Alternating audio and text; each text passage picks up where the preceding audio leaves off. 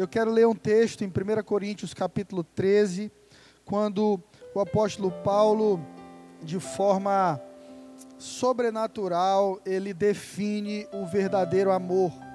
E ele diz assim: Eu passo agora a mostrar a vocês um caminho ainda mais excelente. Paulo está dizendo: tem um caminho melhor, e o melhor caminho é o amor. E aí o apóstolo Paulo diz: ainda que eu fale a língua dos homens e dos anjos, se não tiver amor, eu serei como um sino ou como um prato que fazem som, mas são vazios por dentro. Ainda que eu tenha o dom de profecia e saiba todos os mistérios, todo o conhecimento, se não tiver amor, ainda que eu tenha fé de capaz de mover as montanhas, se não tiver amor, nada serei. Ainda que eu dê aos pobres tudo o que possuo e que entregue o meu corpo para ser queimado, se não tiver amor, nada disso valerá. O amor é paciente, é bondoso, não inveja, não se vangloria, não se orgulha, não maltrata, não procura os seus interesses, não se ira facilmente, não guarda rancor. O amor não se alegra com a injustiça, mas se alegra com a verdade, porque tudo sofre, tudo crê, tudo espera, tudo suporta. Paulo está nos ensinando que o verdadeiro amor sempre está disposto a um recomeço. Por isso que a palavra de Deus diz que Deus é amor, porque Deus está sempre disposto a um recomeço. Deus está sempre disposto a recomeçar contigo.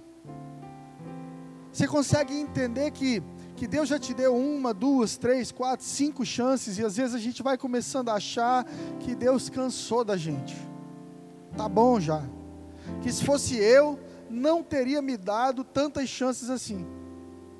Mas graças a Deus, louvado seja o nome do Senhor, que o nosso Deus é um Pai de amor sempre disposto a recomeçar.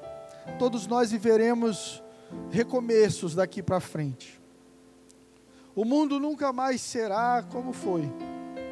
Nasce agora no coração de algumas pessoas um sentimento urgente por conhecer a Deus, outros por se voltarem para Deus, outros são filhos distantes e que o Pai está chamando de volta para casa. E se você é uma dessas pessoas, eu quero te dizer que Deus é amor, Deus te ama, Deus quer restaurar a tua vida, Deus quer restaurar a tua família, Deus quer cuidar de você nessa quarentena, Deus quer arrumar a tua casa, as estruturas da tua casa, para te levar para um lugar mais alto, para um lugar na presença dEle. Paulo está falando aqui em 1 Coríntios 13 de uma igreja que pode estar olhando para as coisas erradas, de uma igreja que pode estar se impressionando com as coisas erradas, de uma igreja que possivelmente estava se apaixonando mais pelas bênçãos do que pelo abençoador. E todos nós corremos o risco de sonhar, de pedir tantas coisas para Deus e esquecer de nos relacionarmos com Ele. Então oramos à noite, o oh, Senhor me guarda do coronavírus me deixa voltar à minha vida normal, me deixa concluir os negócios que eu não concluí, me deixa continuar com os meus sonhos, me ajuda, Senhor. E esquecemos que a verdadeira vida não são os negócios, que a verdadeira vida não é ter o que comer, que a verdadeira vida é o pão da vida. Negócios são sim importantes, e aqui não diminua a importância do seu trabalho, não diminua a importância do seu sustento, mas eu elevo a importância de Deus nas nossas vidas. E Paulo, já há muito tempo atrás, falava para uma igreja em Corinto, que possivelmente estava olhando mais para aquilo que Deus podia dar, do que para o próprio Deus.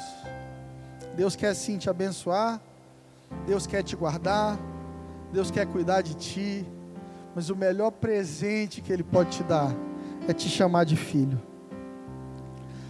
No versículo 8 do capítulo 13 de 1 Coríntios, o apóstolo Paulo diz assim: O amor nunca falha. Havendo profecias, elas serão aniquiladas, havendo línguas, cessarão, e havendo ciência, desaparecerá. Paulo está dizendo: os dons são ótimos, mas existem coisas maiores. Porque corremos o risco de ser uma igreja que ama os dons, mas que esquece do dono dos dons. Então amamos orar, amamos ir para a igreja para louvar ao Senhor, amamos ir para a casa de Deus para encontrar com nossos irmãos, mas quando isso nos é tirado, então nasce uma tristeza profunda dentro de nós, porque sentimos falta, e óbvio que faz falta, mas o apóstolo Paulo quer colocar os nossos olhos no lugar certo. Quando cessam as línguas, quando cessam as profecias, quando cessam os dons, quando cessam as reuniões nos templos, o que que permanece? O que, o que que permanece na sua vida quando tudo cessa? Será que permanece o medo? Permanece a insegurança, o temor, o pânico? Será que permanece a carnalidade? Você então agora, porque não vem mais à igreja, você agora se entrega às lives dos sertanejos, ao uísque, aos seus desejos. O apóstolo Paulo está dizendo que só tem uma coisa que não passa, e é o amor. Quando Paulo diz que os dons cessarão, a palavra dom significa presente. Paulo está dizendo: olha, os presentes cessarão. Legal que você tem um carro bom. Legal que Deus te deu essa casa. Puxa, muito bom que Deus te deu esse curso, mas tudo isso vai passar e só permanece o amor, só permanece o Deus eterno, porque Deus é amor. Parece que tudo tudo hoje é a respeito de imagem, né? E, e há um trecho que o apóstolo Paulo diz aqui ainda no capítulo 13 que quando vier o que é perfeito, então o que é em parte será aniquilado. Aí Paulo diz assim: quando eu era menino, falava como menino, sentia como menino, me comportava como menino, então cheguei a ser homem, acabei com as coisas de menino. O apóstolo Paulo está dizendo que amor de verdade relacionamento com Deus de verdade não é sobre dons, não é sobre aquilo que Deus pode te dar. Isso é coisa de menino. Eu me lembro quando ia ao shopping com meu filho ou minha filha, quando eram mais novos, e estava tudo indo bem. E de repente eles olhavam um brinquedo na loja de brinquedos e pediam aquele brinquedo e, e eu não podia dar. Então eles choravam. E uma vez, meu filho olhou para mim zangado e disse: Eu não te amo mais. Ele era pequenininho. E quando ele disse isso, eu entendi o que Paulo queria dizer. Que meninos amam de maneira condicional. Se você dá o que ele pede, então ele acha que te ama. Se você não corresponde da maneira como você está, se Deus não corresponde ao seu pedido, então você não ama mais. Paulo está dizendo há um chamado para a igreja superior a isso. Sobe para um lugar mais alto, aonde a tua fé não está conectada ao que Deus te dá, mas a quem Deus é para você. Aonde a tua fé não está conectada a você poder sair de casa ou não, mas a, ao fato de saber que Deus está dentro de você. A própria palavra diz: será que vocês não sabem? que são templos do Espírito Santo. O Espírito Santo mora dentro de você. Deus tendo todos os lugares do mundo para morar. Deus podendo escolher os melhores palácios para morar, escolhe morar dentro de você, da criação dele. E aí nós ficamos perguntando: cadê Deus? Cadê Deus? Aonde Deus está? Como é que eu faço para ouvir Deus? Olha para dentro. Será que você estava vivendo uma vida tão rápida, tão corrida, em busca dos teus sonhos e planos, que você não teve oportunidade de olhar para dentro de você e agora você tem. e quando você olha para dentro, você se vê vazio. Eu quero profetizar e declarar: Deus vai te encher de vida, de graça, de favor. E nos próximos meses desse ano, você vai desenvolver intimidade com Deus. Porque Deus não é um gênio da lâmpada. Gênio da lâmpada está no filme Aladim. O Aladim acha a lâmpada e ele esfrega, sai aquele homem grandão. E aí, você tem três desejos. Alguns de nós achamos que Deus é o gênio da lâmpada, que a gente esfrega a Bíblia. E Deus sairá dela e dirá: O que, que você precisa? Não funciona assim com Deus. Deus é Pai. E como um Pai amoroso, Deus usa processos e desertos para nos conduzir à Sua presença. Em 2 Pedro 3,17, o apóstolo Pedro disse o seguinte: Portanto, amados, sabendo isso de antemão, guardai-vos de que pelo engano de homens abomináveis, sejais juntamente arrebatados e descaiais da vossa firmeza. Paulo, Pedro aqui está trazendo uma revelação mais profunda, aumentando a responsabilidade da igreja. Pedro está dizendo: se guardem, se protejam, guarde o seu coração de heresias, guarde o seu coração de homens abomináveis que distorcem a palavra de Deus Guarde o seu coração de aprender a palavra de Deus apenas na voz, na mente de outro homem. Pegue a sua Bíblia na sua casa, leia, peça a Jesus e ao Espírito Santo para te darem entendimento e deixe Deus falar contigo através da palavra. Pedro está dizendo: se guarda, cresce. Quem precisa ser observado todo o tempo é criança. E tudo bem ser criança por um tempo. Mas chega a hora da maturidade para todos nós. E eu acredito que Deus está trazendo maturidade sobre os cristãos do Brasil. Onde nossa fé não está num sabonete ungido. Onde a nossa fé não está numa oração de tantas horas no monte onde a nossa fé não está naquilo que podemos fazer, mas naquilo que Ele fez. João 3,16 diz que Deus amou tanto o mundo, que deu o seu único filho, para que todo aquele que nele crê não pereça, mas tenha vida eterna. Uma vez conversando com um amigo que foi muito famoso na música, ganhou vários prêmios da MTV e teve uma carreira brilhante, mas estava viciado em drogas e a ponto de morrer. Então ele entendeu o sacrifício de Jesus e ele disse: Fred, se a maneira de Jesus me amar foi morrendo por mim, então eu entendo que a minha maneira de amar a Deus é vivendo para Ele. E é por isso que você ainda está vivo mas você precisa entender o propósito da sua vida. Se você nesses dias se perguntou: por que, que eu estou vivo ainda? Qual é o sentido da vida? Qual é o sentido de tudo isso? O sentido da criação do homem e do mundo é glorificar a Deus. Aproveita esse tempo em casa e faz uma revisão de vida eu conversava com um amigo que mora na região da Lombardia, na Itália. Eu tive com ele em dezembro. E eu liguei para ele ontem para saber como que está a situação na Itália. E ele me disse que o número de divórcios, de pedidos de divórcio, tem aumentado.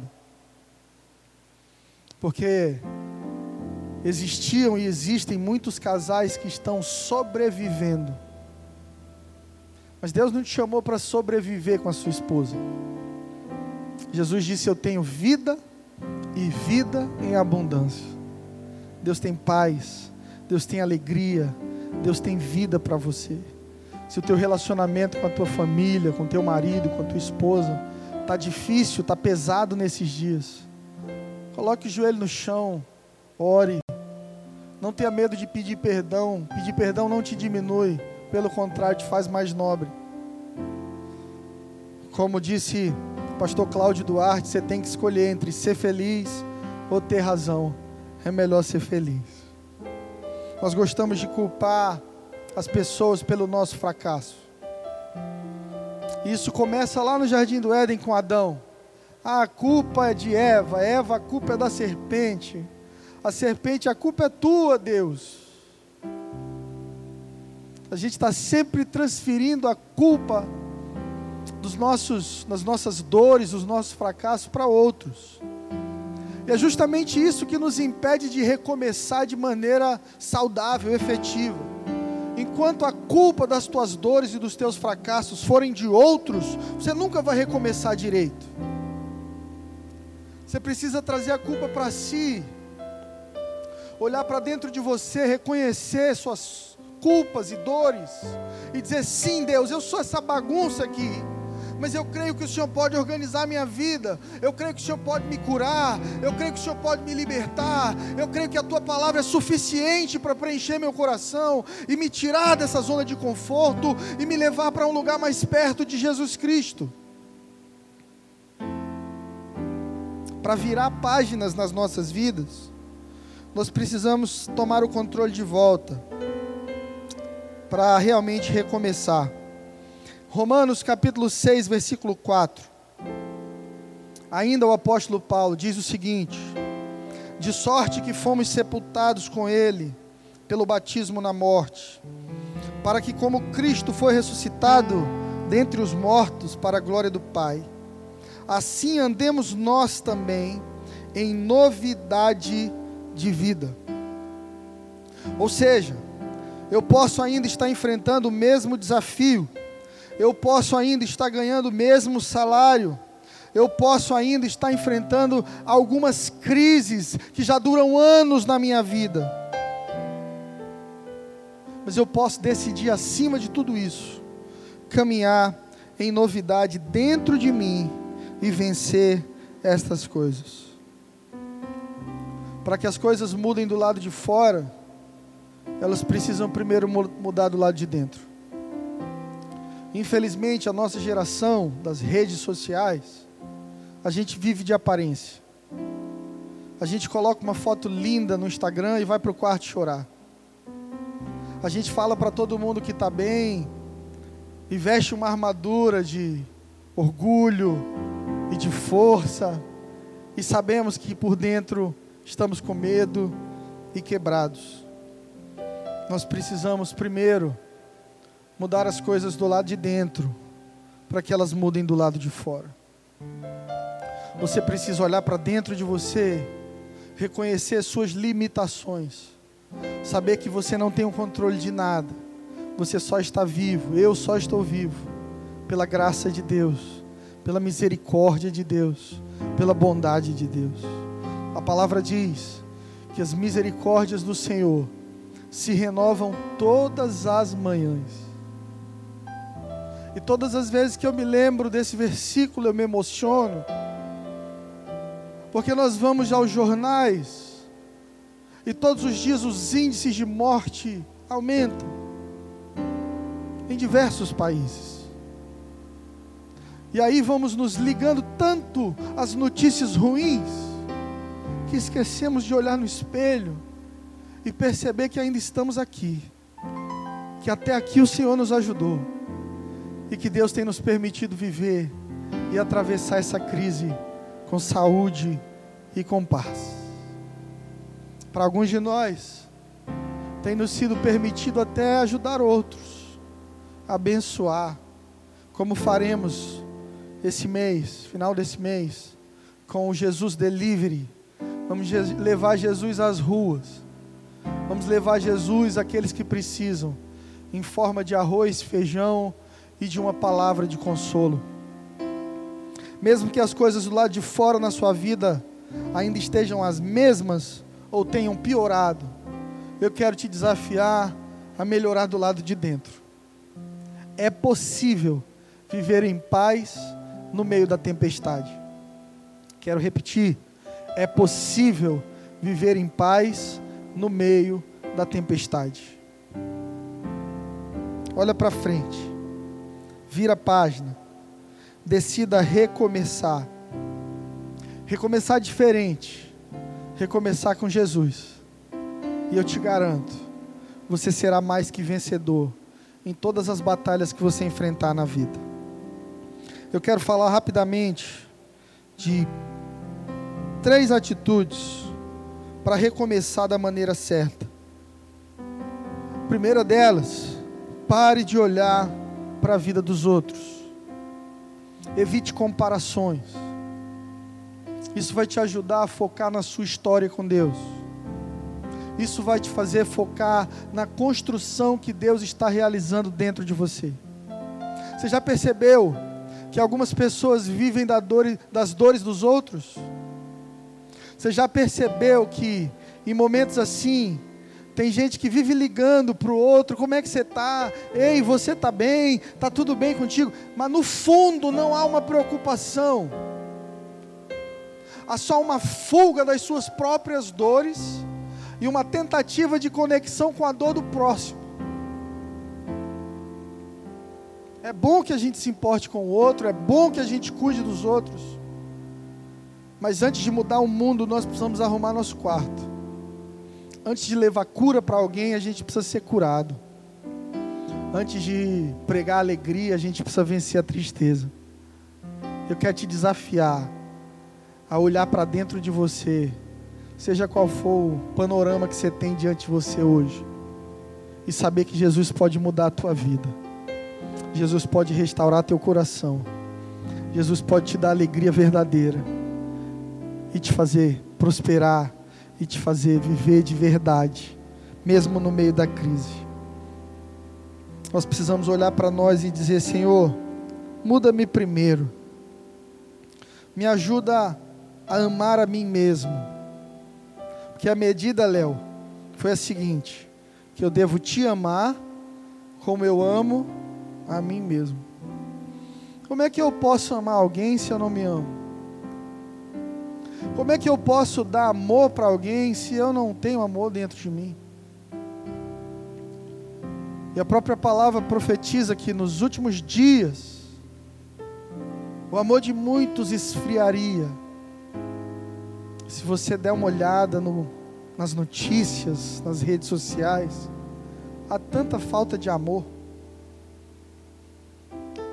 há tanto julgamento, tanto juízo, e tão pouco amor sendo derramado. Você quer virar a página na sua vida? Ame. Ame a sua história. Ame a sua vida. Ame a sua identidade. Ame seus filhos. Ame seu marido, sua esposa. Ame sua casa. Se você tem um teto sobre sua cabeça, ame o fato de Deus ter te dado um lugar para dormir. Ame o fato de ainda estar vivo. E quando você estiver cheio de amor, você será uma fonte de amor. Jesus disse isso para a mulher samaritana. Ele disse para ela: Se você soubesse quem fala contigo, é você que ia me pedir água. Eu não só te daria água, como faria uma fonte dentro de você. Porque tudo que Deus te dá não é só para você.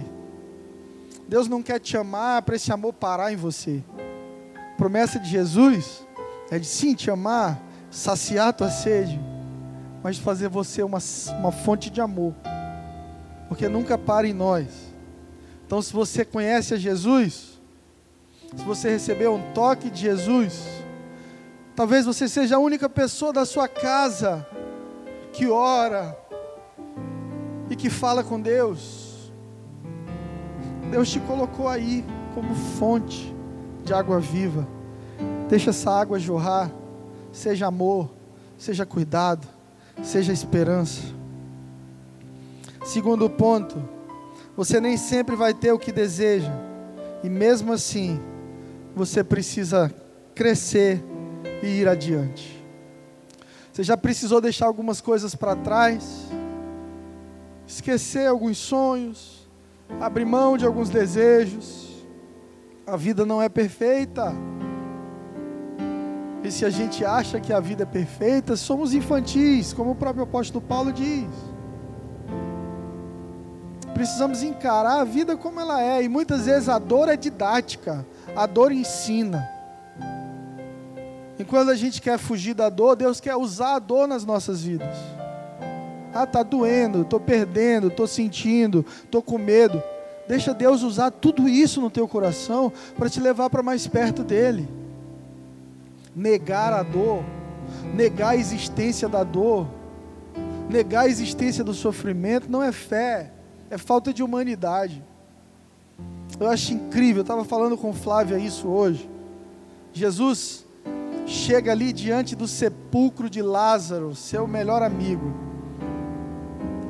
E Lázaro estava morto. Aí Jesus chora. E eu fiquei intrigado com isso. Jesus chora sabendo que ia ressuscitar Lázaro. Porque alguns momentos eles pedem choro.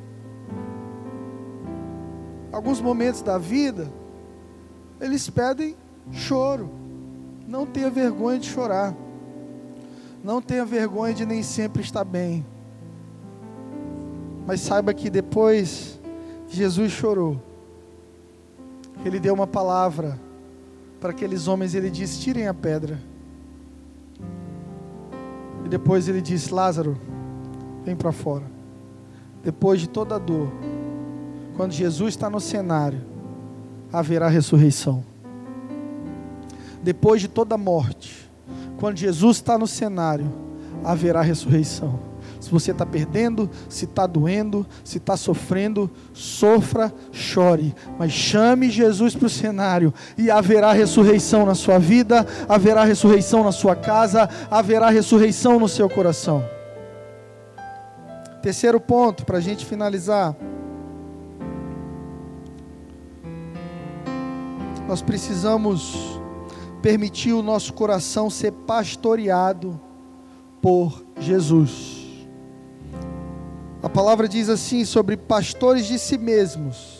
Filho do homem, profetiza contra os pastores de Israel, profetiza e dize aos pastores: Assim diz o Senhor Deus: Ai dos pastores de Israel que apacentam a si mesmos. Não devem os pastores apacentar as suas ovelhas? Você sempre vai encontrar alguém que diga o que você quer ouvir. Mas você precisa entender que quem te ama de verdade diz o que você precisa ouvir. Você sempre vai encontrar um discurso alinhado com os seus desejos. Mas eu entendi que triunfo, vitória na vida cristã não está no que eu penso, está naquilo que Deus diz. Pastor, como é que eu faço para ouvir a voz de Deus? Leia a Bíblia. Pastor, eu queria tanto que Deus falasse comigo. Leia a Bíblia. Como eu queria uma resposta de Deus, pastor. Leia a Bíblia. Se você não consegue ler a Bíblia ou, ou tem pouco entendimento, eu te recomendo que comece a ler de Mateus para frente, Mateus, Marcos, Lucas, João. Existe uma versão da Bíblia muito simplificada, que é a mensagem. Bíblia, a mensagem. Você pode dar um Google e procurar e comprar em alguma editora. Você vai amar a, a forma simples como essa Bíblia é, nos traduz o Evangelho. Mas no final das contas, quando tudo passa, quando as luzes apagam, quando a festa acaba, quando o dinheiro vai embora, quando a enfermidade vem, quando vem a dúvida, quando vem a dor, só uma coisa nos sustenta: a palavra de Deus. Eu, eu amo a minha Bíblia. Ela nunca mentiu para mim. Eu amo a minha Bíblia porque ela sempre esteve comigo. Eu amo a minha Bíblia porque antes de eu nascer, ela estava mudando a vida dos meus pais, dos meus avós. Eu amo minha Bíblia porque, mesmo depois que eu morrer, ela continuará aqui, tocando e mudando a história. Eu quero orar contigo. Se você puder, feche os seus olhos aí em casa. Se você estiver com seus filhos, com seu marido, se não tiver, chama todo mundo para a sala agora, para a gente orar junto. Igreja são pessoas, igreja não é prédio. Igreja somos nós, pessoas. Junta todo mundo na sua casa aí agora e vamos orar. Pai, em nome de Jesus, nós oramos e invocamos a tua presença agora para a vida de cada pessoa que assiste esse culto online agora. O Senhor conhece as nossas necessidades, o Senhor conhece as nossas dores, o Senhor sabe em que área das nossas vidas nós precisamos recomeçar e precisaremos recomeçar daqui a um tempo. Mas é por isso que te louvamos, porque tu és o Deus do recomeço. Antes de ti, a morte era o fim. Depois de ti, a morte é o começo. Onde está a morte, a tua vitória? Onde está a morte, o teu aguilhão? Jesus venceu a morte. Jesus venceu a enfermidade. Jesus venceu a ansiedade. Jesus venceu a tristeza. Jesus venceu o abandono. Jesus venceu a fome. Jesus venceu a traição, a decepção. Não há só um sentimento que você sinta aí na sua casa que Jesus não tenha sentido e vencido.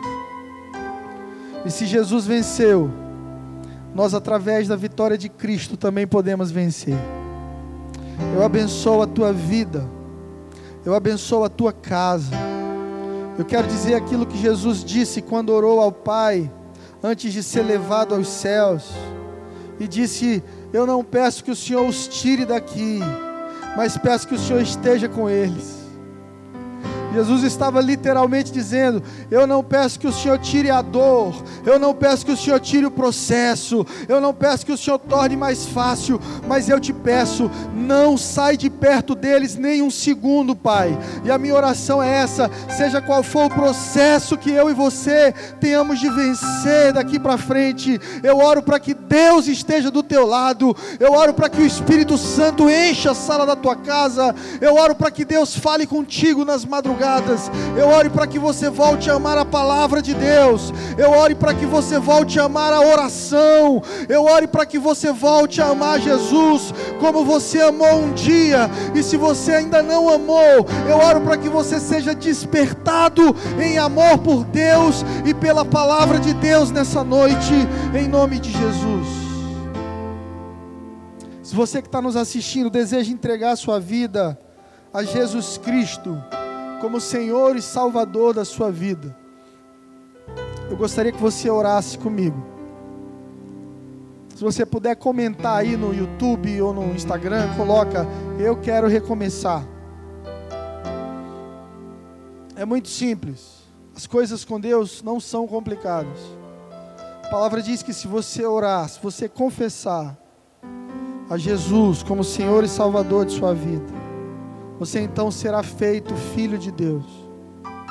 Ah, pastor, eu pensei que todo mundo fosse filho de Deus. Não é não. Todo mundo é criação de Deus. Filhos são aqueles que voltam para o Pai. Em João está escrito que a todo aquele que confessar, lhe é dado o poder de ser chamado filho de Deus. Se esse é um poder que nos é dado, então é porque a nossa condição antes não era. E a palavra também diz que todos pecaram e destituídos foram da glória de Deus.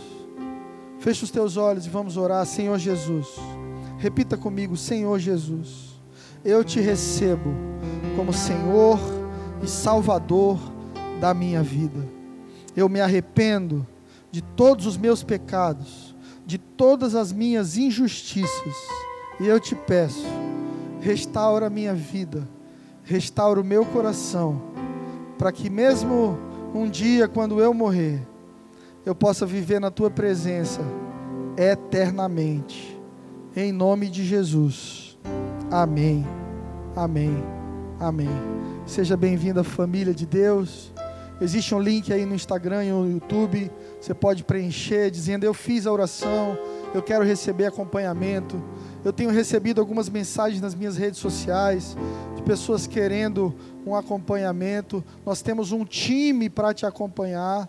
A decisão não significa que você será acompanhado por mim pessoalmente. Nós temos um time para realizar isso.